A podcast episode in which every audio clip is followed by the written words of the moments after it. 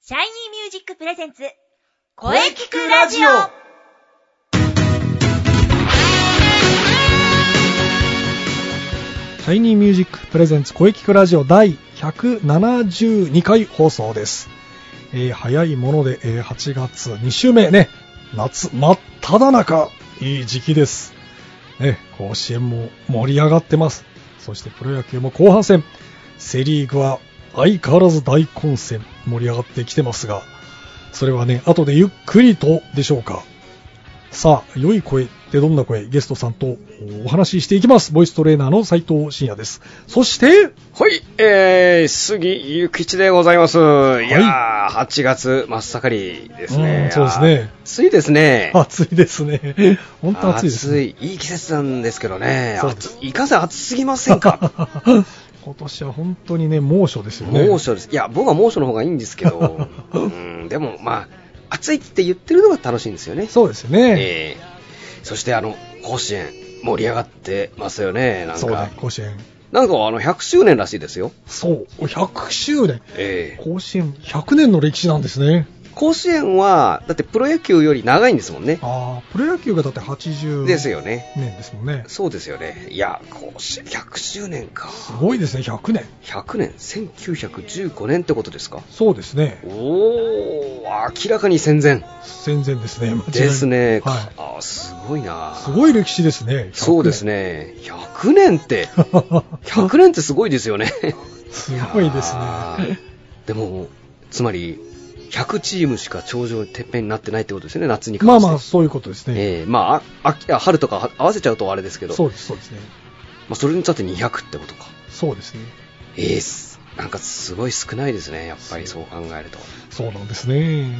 熊本はですね、まだ夏の優勝がないんですね。あーあの奇跡のバックホームで消されてしまったんですなねるほど、熊本、頑張ってほしいですね。あの、ゆ遊南とかで、はいはいこの間もちょっ見れる見れと見たんですけどね。これセーフだよなと何回見ても思うんですよ。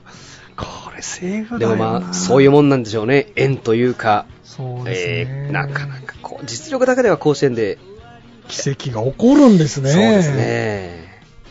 まあ、昼は高校野球、夜はプロ野球と。 そうです ね。忙しいです ね。そうですね。セリーグは後半戦でございますよ。そうですね。いよいよ、どうなるか。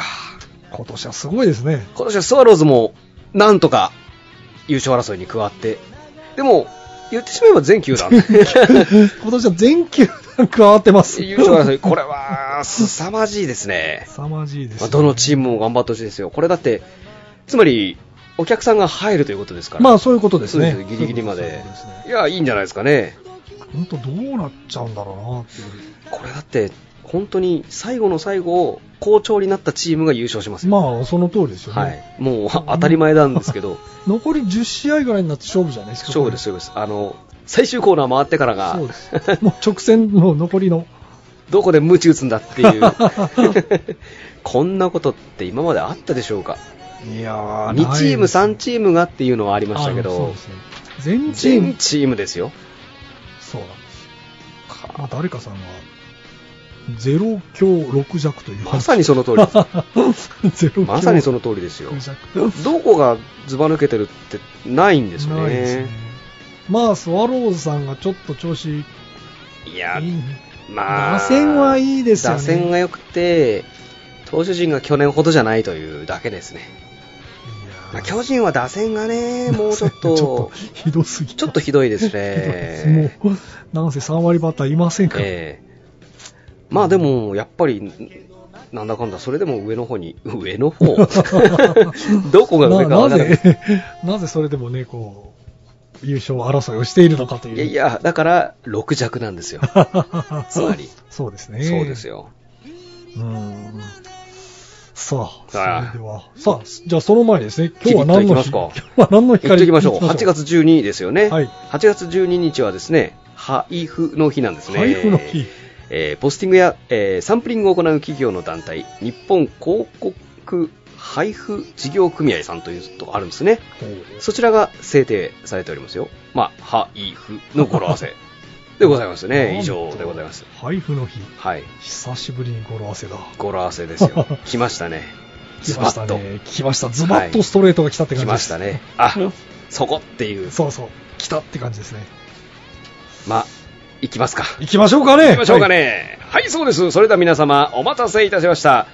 えー、私、杉ゆきちがお届けいたします、今月の背番号伝説のコーはナい。うーーん今月もバックスクリーンへ叩き込みましょう。川端、ね、山 田、バリの、山田、山田、いい山、名前ですね。山田いいですね。えー、この間も見た試合で、いいですフよ、ね。ァールになるかっていうのをちょっと切れずに、叩き込んでましたね。レフトスタンドに。すごいですね。。すごいですね。ちょっと一本足した方になってませんか、あの人 山田さん。山田さん。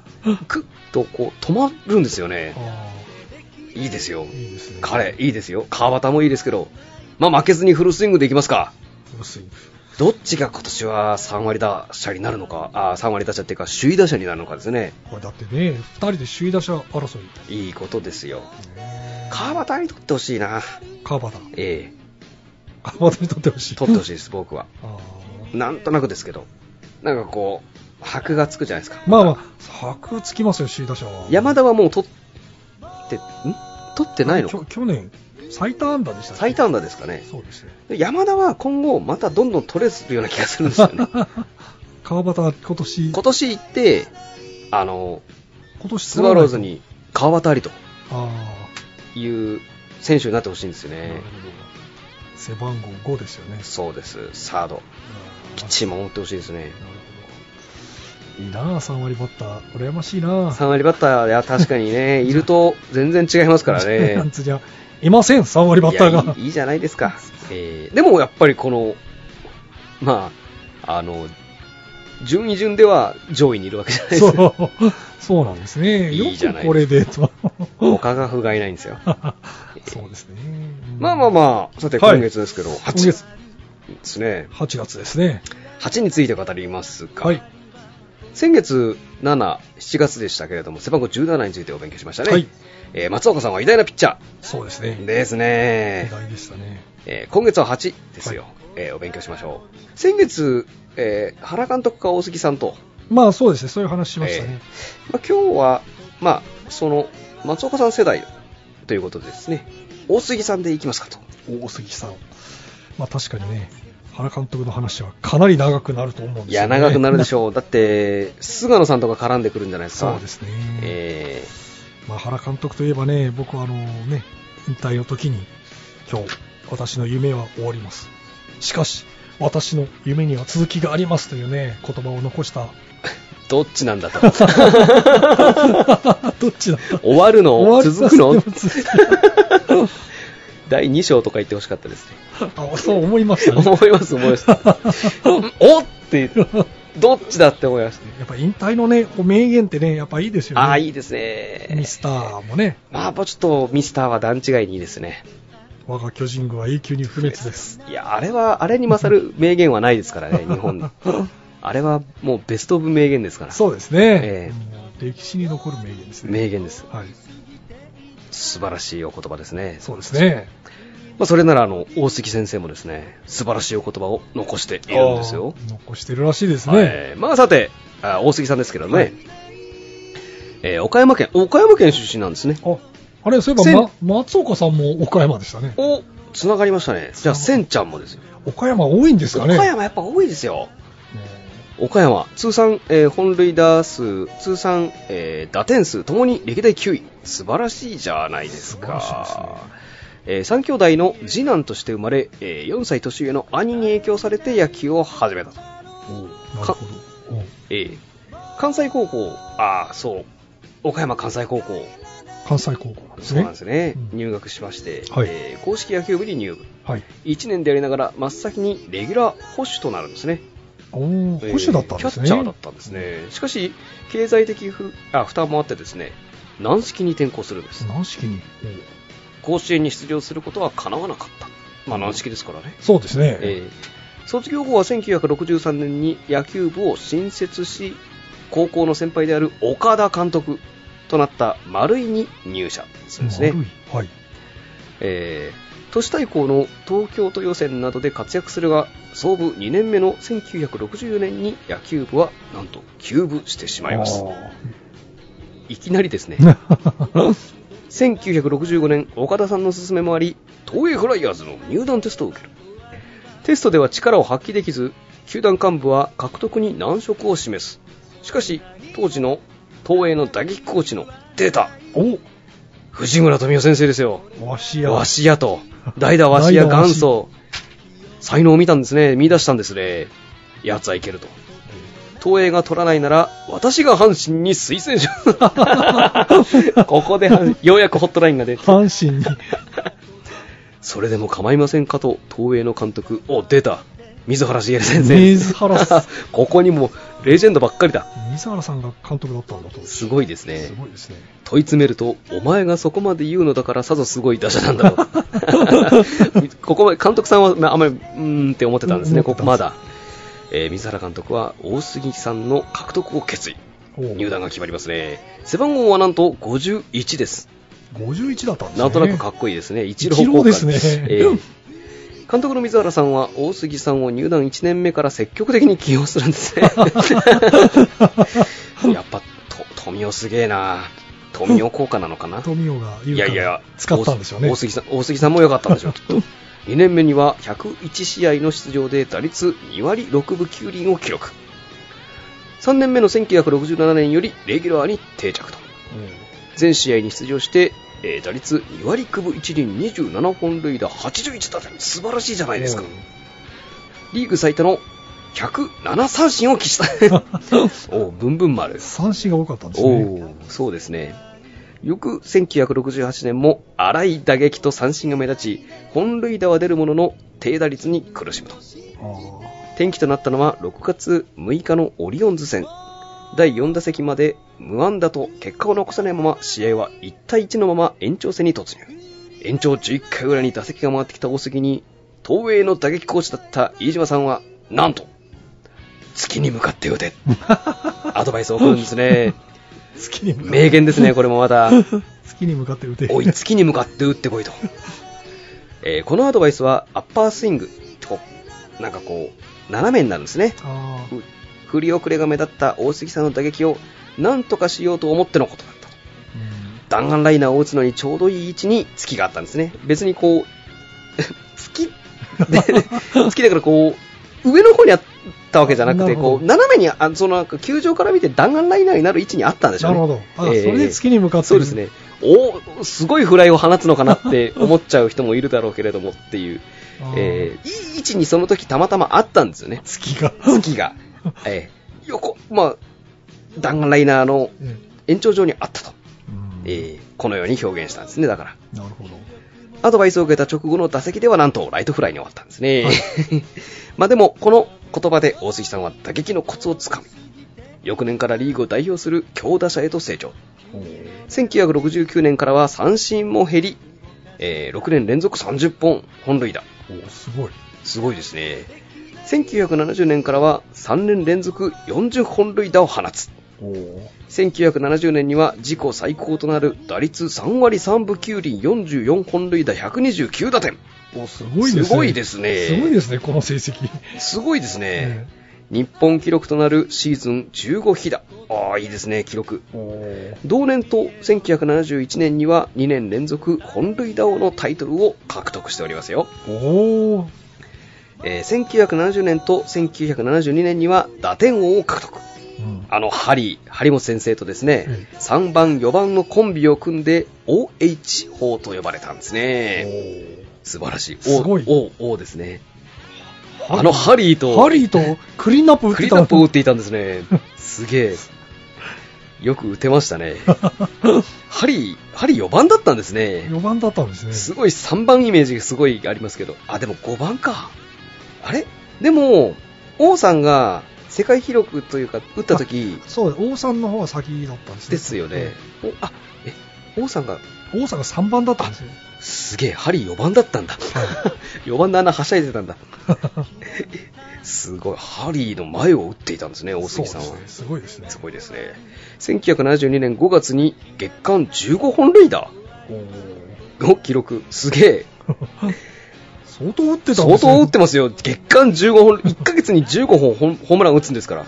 バレンティン並みですかねまあ、もしくは、あの、95年のヤクルトに来た初めての年のオマリーですかね。あーあの人どんだけ打つんだろうと思ったら、全部で30本ぐらいでした。失速がすごかった。えー同年7月11日の対南海ホークス戦で大杉さんは初回に26本塁打を放つものの、降雨ノーゲームとなり幻の本塁打となった。最終的に、えー阪急の長池さんに本塁打1本差の2位うあーーなんあとーおお打点はノムさんあー出てくる名前がすごい人ばっかり野村克也さんと、えー同点だった1位に終わったんですねおすごいなすごいですよう1970年は不振に陥り、えーわあすごい打率2割3分4厘低迷したんですねん球団の親会社が前年オフに日本ハムに変わりフロントは主力選手の大量放出を断行するんですうねん大杉さんも1975年ヤクルトスワローズへトレードで移籍と背番号はここから栄光の8になるんですねなるほどヤクルトから8だったんですねそうですねうんじゃあずっと10 51だったんですか51だねったんですねそれはそれでかっこいいですねえ移籍1年目はあ監督の荒川監督だったんですえねわかっすごい。あの王さんの師そ匠うそうでですすねね。の指導が合わなかったんですね。大杉さんには、えー合わなかったんです。そして打率が2割3分7厘と結果を残せなかったんですたね。その後に猛練習を重ね、2年目の1976年に打率3割、ちょうど29本塁打、93打点、素晴らしあいーおー好成績を残すんですね。ひで、次の1977年からはですね、出た広岡さん。広岡さん出ましたね広岡さんが監督に就任以降は大杉さんも東映時代の振り回す打撃から確実性を意識した打撃に 変更この好みですよね広岡監督広岡監督えー同年は打率3割2分9厘31本塁打104打点すげえ広く1978年からは開幕から4番打者を務めて打線を引っ張りチームも開幕から129試合連続得点というすごいなおすごいですね。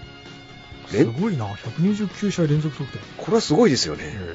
完封負けがないんですねそうです。素晴らしい。すごいさすがですね。これ優勝した年ですもんね。あそんな記録を打ち立てたと。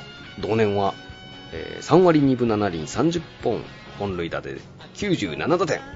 記録する活躍を見せて、球団のリーグ初優勝に貢献ー。あー初優あー素晴らしいですね。初優勝はい。阪急との日本シリーズでは第7戦、あー出ましたね、6回裏に足立さんからレフト、ポール際に本塁打を放つ。この判定をめぐって、阪急の監督の上田さん、いましたね、あー上田さんが猛抗議、これ、いまだに U なんとかで見れるやつですね、見見れます見れます見れまね。あのフェンス際でフェンス際でもうガンガン抗議をするという、いすごいです、今では考えられないです よね。1時間19分も試合が中断するんですよ。 すごいですねこれどっちがすごいって上田さんがすごくないですか上田さんがず1時間19分も講義をしたんですね今ではなんかクレーなんとかに言われ 言われそうですけどでもこの判定は覆らなかったんですね、うんえー抗議されたことにおこ当たり前ですよね怒った大杉さんは次の8回裏ツーアウトで迎えた第4打席でお山田せミスミスターサブマリンの山田先生からですね今度は打ち直し文句なしの本塁打を放つんですねかっこいいチームは日本一となりますよ、すごいな、えーあの時怒らなきゃよかったの この 2, 2打席連続本塁打で大杉は第2戦第5戦の本塁打と合わせてミスター長嶋茂雄のシリーズ4本塁打の記録に並び同じく長嶋さんのシリーズ記録であった9打点を更新する10打点を残しシリーズ MVP を獲得するんですねすごいな大活躍ですね大活躍ですよ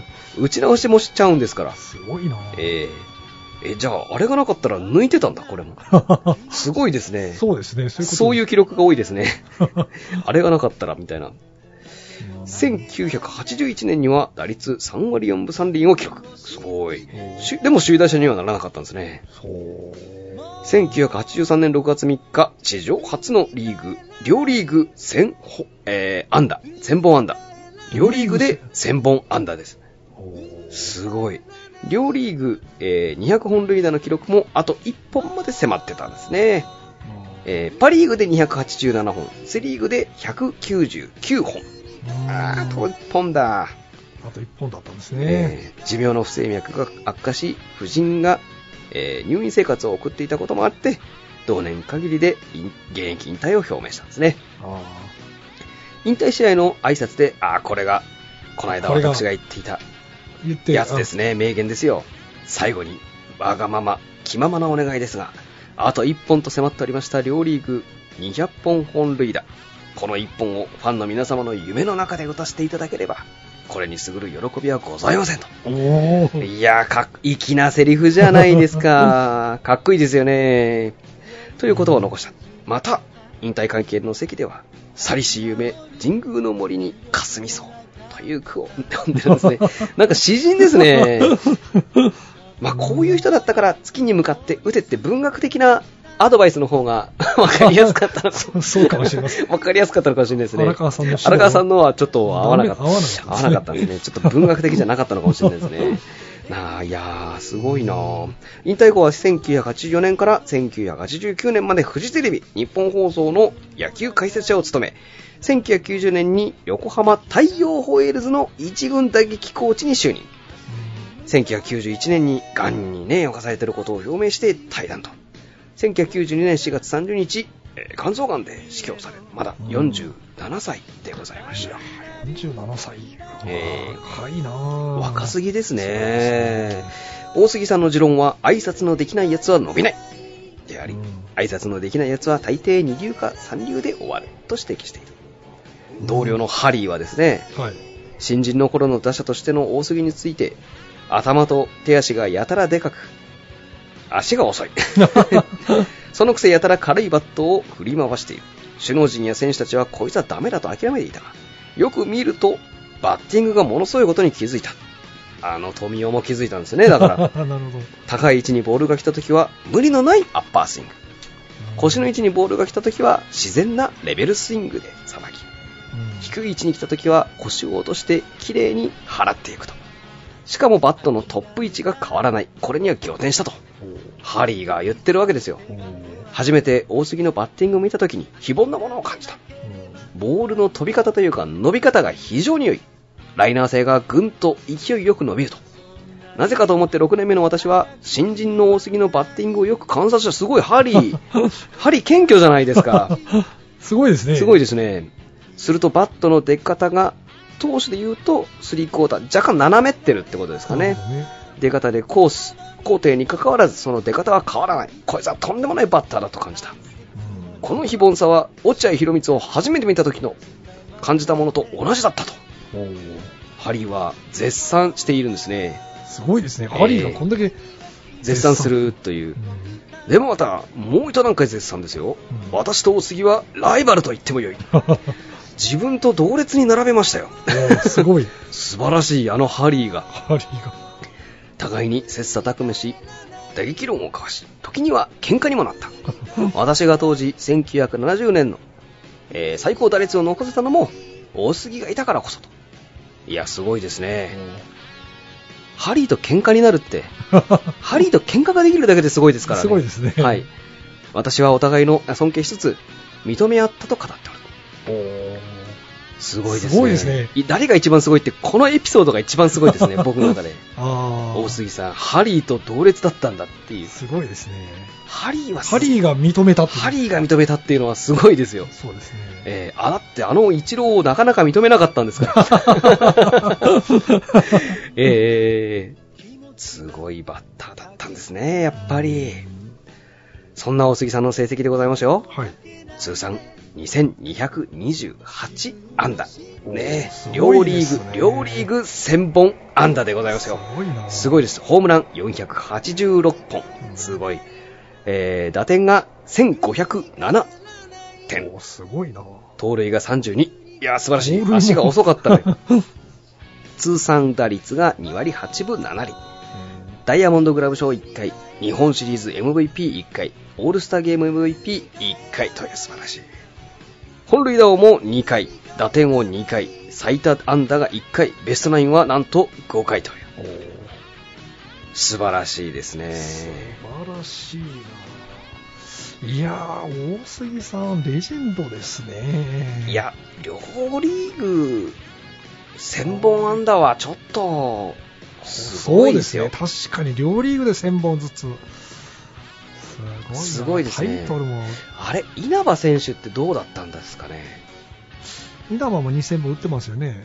ヤクルトでも結構打ってて、で、どっちかっていうと日ハムでガンガン打ってたイメージがあるんですけど、に稲葉選手でも1000本1000本はいってないのかな。どっちが長かったんですかね。結局、日ハムが長かったような気がすするんですよね。。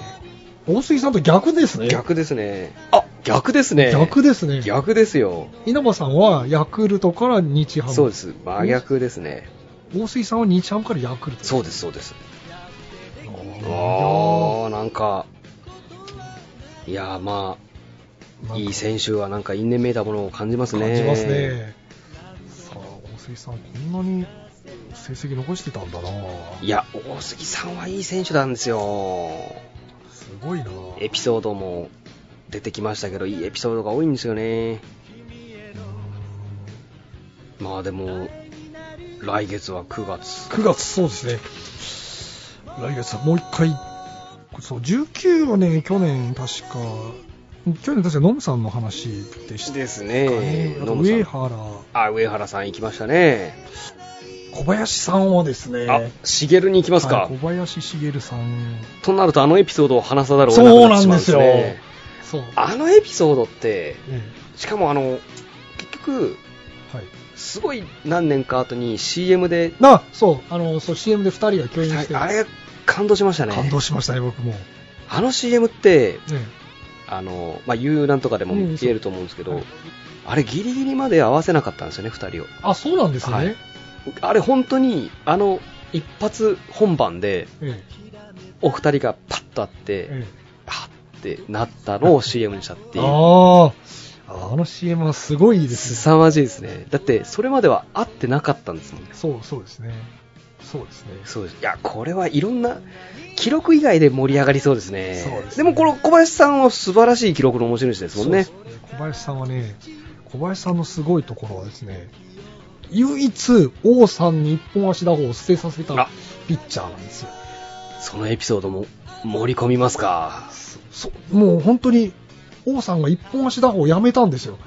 小林を打つために。そうですよね。ええだあ一本足だと打てないんですよ。タイミングが取れないっていう。それは小林さんが逆に王さんを研究してたんですよね。元同僚でもあり、そう。あの、巨人時代に小林さんは王さんをずーっと見てて、どあーうやったら打ち取れるかって考えてたって言うんですよね。素晴らしいですね。それでほら、阪神に移籍するじゃないですか。そうですで、ね。王さんは全く打てないんですよ。ノーヒットなんです、ずーっと。いや、そのエピソードもいいな。やっぱその、なんだかやっぱ小林さんって反骨精神というか、そそうういう感じがありますよね、なんか。すごいんですよね。いいなあの対あの、対巨人戦8勝いや負けな僕しそれ好きなんで すよ大好きなんですよそのエピソードも、巨人戦には絶対負けないというね。ええもうだってじゃあプレーでやってやるよっていうそう。いいですねそうもうちゃんと、あのーなんていうの、態度で示したんそうです、です。ねもうなんか言葉とかじゃなくもうビシッとこうで、王さんが小林さんから初安打を打つんですよ。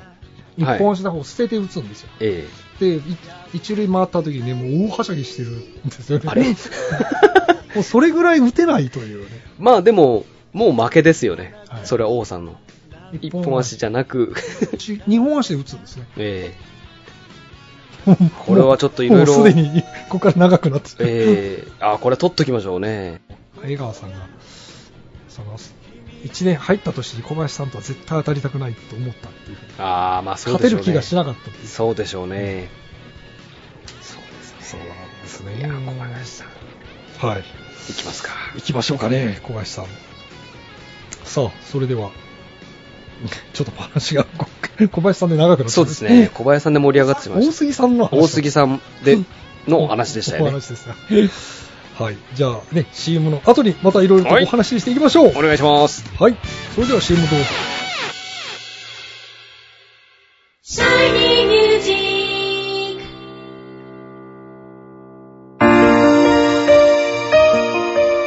あなたは自分の声が好きですかあなたの眠っている本当の声を目覚めさせましょう。充実の60分、マンツーマンボイストレーニング。シャイニーミュージック。まずは体験レッスンをお試しください。お問い合わせは03-3208-2367 03-3208-2367ホームページは shinymusic.com まで自分の声を好きになろう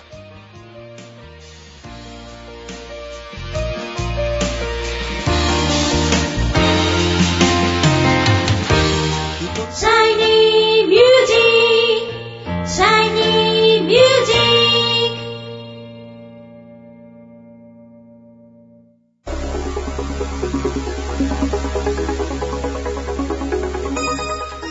はい、それでは本日のゲストを紹介いたします。えー、準レギューの杉ゆきちさん、えー、39回目の登場ですね。よろしくお願いします。よろしくお願いいたします。はい39ですか。 39。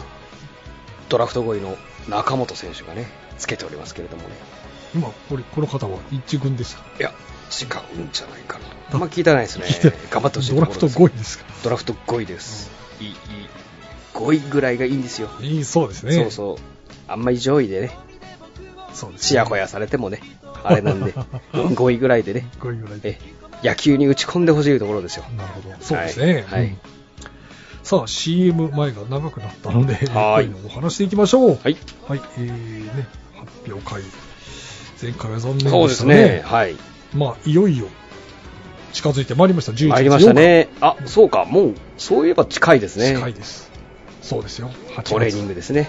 8月のね、はいは夏や暑を乗り切って、はい。秋、秋。ね、えトレーニングはしておりますよね。え、もちろんでございますよ。暑い時にね、無理をし、ちょっと無理してトレーニングするという。うん故障しにくいですからね。あえーやっぱり、あ、秋に向けてですね。秋に向けてちょっとトレーニングを、ちょっと強めのトレーニングをね、はい。していきたいと思いますよ。それでは CM 前が長かったので、これで終わりにいたします。はいそれでは最後に、杉さんのこれからの情報をお聞かせください。はい。もちろうん、ん。ん特にございません、ですが、あるじゃないですか。はい。ねえ、シャイニーミュージック第21回公演。 21。ねえ、いいですね。21っつうのはやっぱり、 21。 20とか21っていうのはやっぱ、番号的にもピッチャーの番号です番ね。号ですね。そしてこれだけ勝ってほしいと。はい。 20勝21。してほしいですよね。 21いやー巨人の21、高橋和美さんもなんかね、亡くなったんですそようね。ですね。この間でしたっけそうなんですあ、そうですよね。びっくりしましたびっ僕くりしましたね。 21だったんですよ。確かに、そうですね。いや V 級を支えた素晴らしい。素晴らしいピッチャーです素晴らしいピッチャーでしたよ。独特のフォームでしたけどね。ね。ねユ、うなんとかで見てください。すごいフォームですから。もえぜひ一見の価値がございまあす。りますねえうすえごいです。戻しますか。はい、戻しましょう。 1月11月8日、 11月8日。えー中野芸能小劇場、会場は12時半、開演が13時でございますよ。はい、そうです。あとはもう、大劇団じゃないか。なんでしょう。大グループ大ググルループなんだろうわからな いな。大集団。 来週だ。ものすごい人気集団、あ、にそうですね、人気集団、集団だ。人気集団人気集団になりました。インナースペース主催の即興芝居バトルマッチ。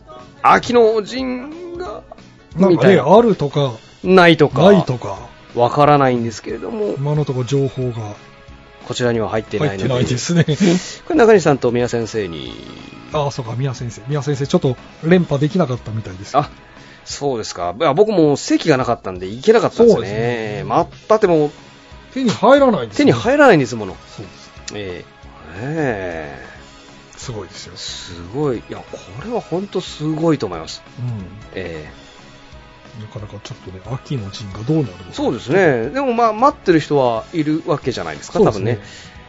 まあ、また、三輪先生に、うちょっん。ぜひぜと、ぜひひ、。三輪先生が多分また現れると思います。。そうですすね。はい。ええ詳しく、詳しく聞きましょう。宮先生もインナースペースの一員として、そうですね。ええもう、もう主力、クリーンアップですよ。クリーンアップですからね、確固たるクリーンアップ。主力主軸ですよ。まあ、中西さんが4番なら、三輪先生が、つなぐ役ですかね。なん2番とか、 2番とか。なんイメージ的には2番ですかね。そう中西さん4番ですかね。そうですね、なんと三輪先生頑張ってます。頑張ってますねはい。じゃあ、11月8日に向けて、ねはい来月は9月。ぜひ、ね。まあ、昨年19のノムさんの話。うん、まあね。盛り上がりましたね盛り上がりましたね、ノムさんは。 ええまあ野村さんしょうがない しょうがないですね。エピソードの宝庫でございますからねまあ、19もね、結構いい番号ですもんね。 19はいい番号ですよ、えええ野球に前も言いましたけど野球にふさわしい番号ですえよ19。ええ本当にじゃあ今いいですよ今、菅野をつけてますがね、いいんじゃないですかやっぱいい選手がつけるんですよ防御率は1点台ですよ、い菅野。やーすごいそんなピッチャーがいるのに ねなんで勝てない さあ、9月はどうなってるんだろうって、えー確かに気になりますね、すぐに変わりますからね、 9月もこの状態続くか、どっか抜けるかっていう、そうですね、期待しましょはい、う、うん、目が離せませんね、目が離せ離せませんね、いよいよね、甲子園も来週あたりで、甲子園ももうね、そうですね、ああ、野球、盛り上がってきてん な、もう8月は野球の月ですね、そうですよ、はい、8月は。その通り、さあ、それではじゃあ9月にお待ちしております。はい、よろしくお願いします、はい小林さんですかね、小林さんでいきましょう小林さんでいきましょう、はい、はいそれではどうもありがとうございました。ありがとうございました、杉ゆきちさんでした。杉ゆきちでございましどうたもあ、りがとうございました。ありがとうございました。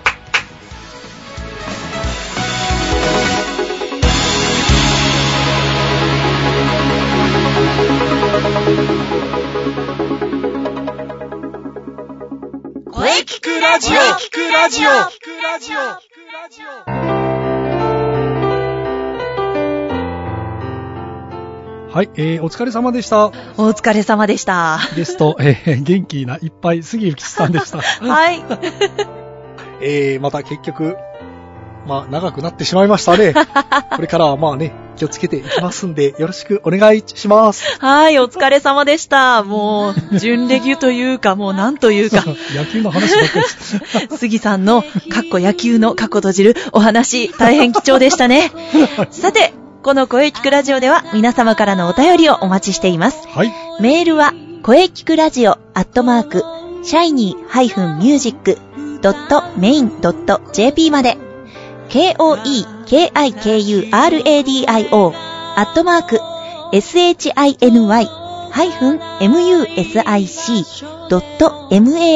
shiny-music.main.jp まで、ブログとツイッターもぜひチェックしてくださいね。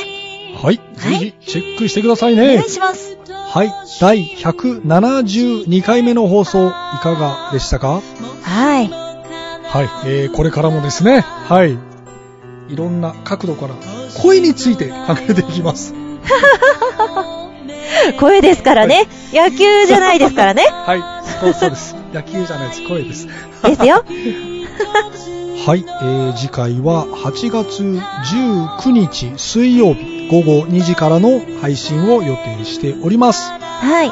はい、えーゲストはですね、フォルクローレ特集第2弾、はい。望月誠さんを予定しております。はい。 楽しみですね。はい、えー次回は野球の話題はないと思います。はい。それでは最後に先生から告知をどうぞ。はい、えー、私からの告知はですね、はい。はい、先ほど杉さんがね、宣伝してくれましたが、気になるシャイニーミュージック秋公演のお知らせです。おー、そうです、そうです。 11月8日、日曜日、中野芸能小劇場です。はい。ぜひ皆様遊びに来てください。お待ちしております。うん、もう今から皆さん開けておいてください。ぜひ開けておいてください。はい。よろしくお願いします。はい、よろしくお願いしまはい。す。はい、えー、それでは、えー、中西さんの告知をどうぞ。はい。そうですね。はい、非常に気になります。マッチですが、はい。ねえ、まだ正式な発表はないですが、秋とか、ねえ、そうなんですよ。非常に気になりますが、やはりインスペのブログとツイッターをチェックですね。はい。あの、ぜひチェックしてください。そして、えーえーマッチに向けても、えー活動を続けております。ぜひ、ブログ、ツイッターチェックしてください。よろしくお願いします。やはり夏の次は秋ですよね。そうですね。うん。ははい。エントリーも、あの、お待ちしておりますので。い。まずはブログとツイッターのチェックですよ。 よろしくお願いします。はい、えーまだまだ厳しい暑さは続いておりますが、まあでも立秋過ぎて少し秋の気配を感じますかね。うん。はーい。はい、えーね、これからも移りゆく季節を感じながらはい。頑張っていきましょう。はい。はい、えーそれでは次回もしっかり声について考えていきましょう。はい。それでは、また来週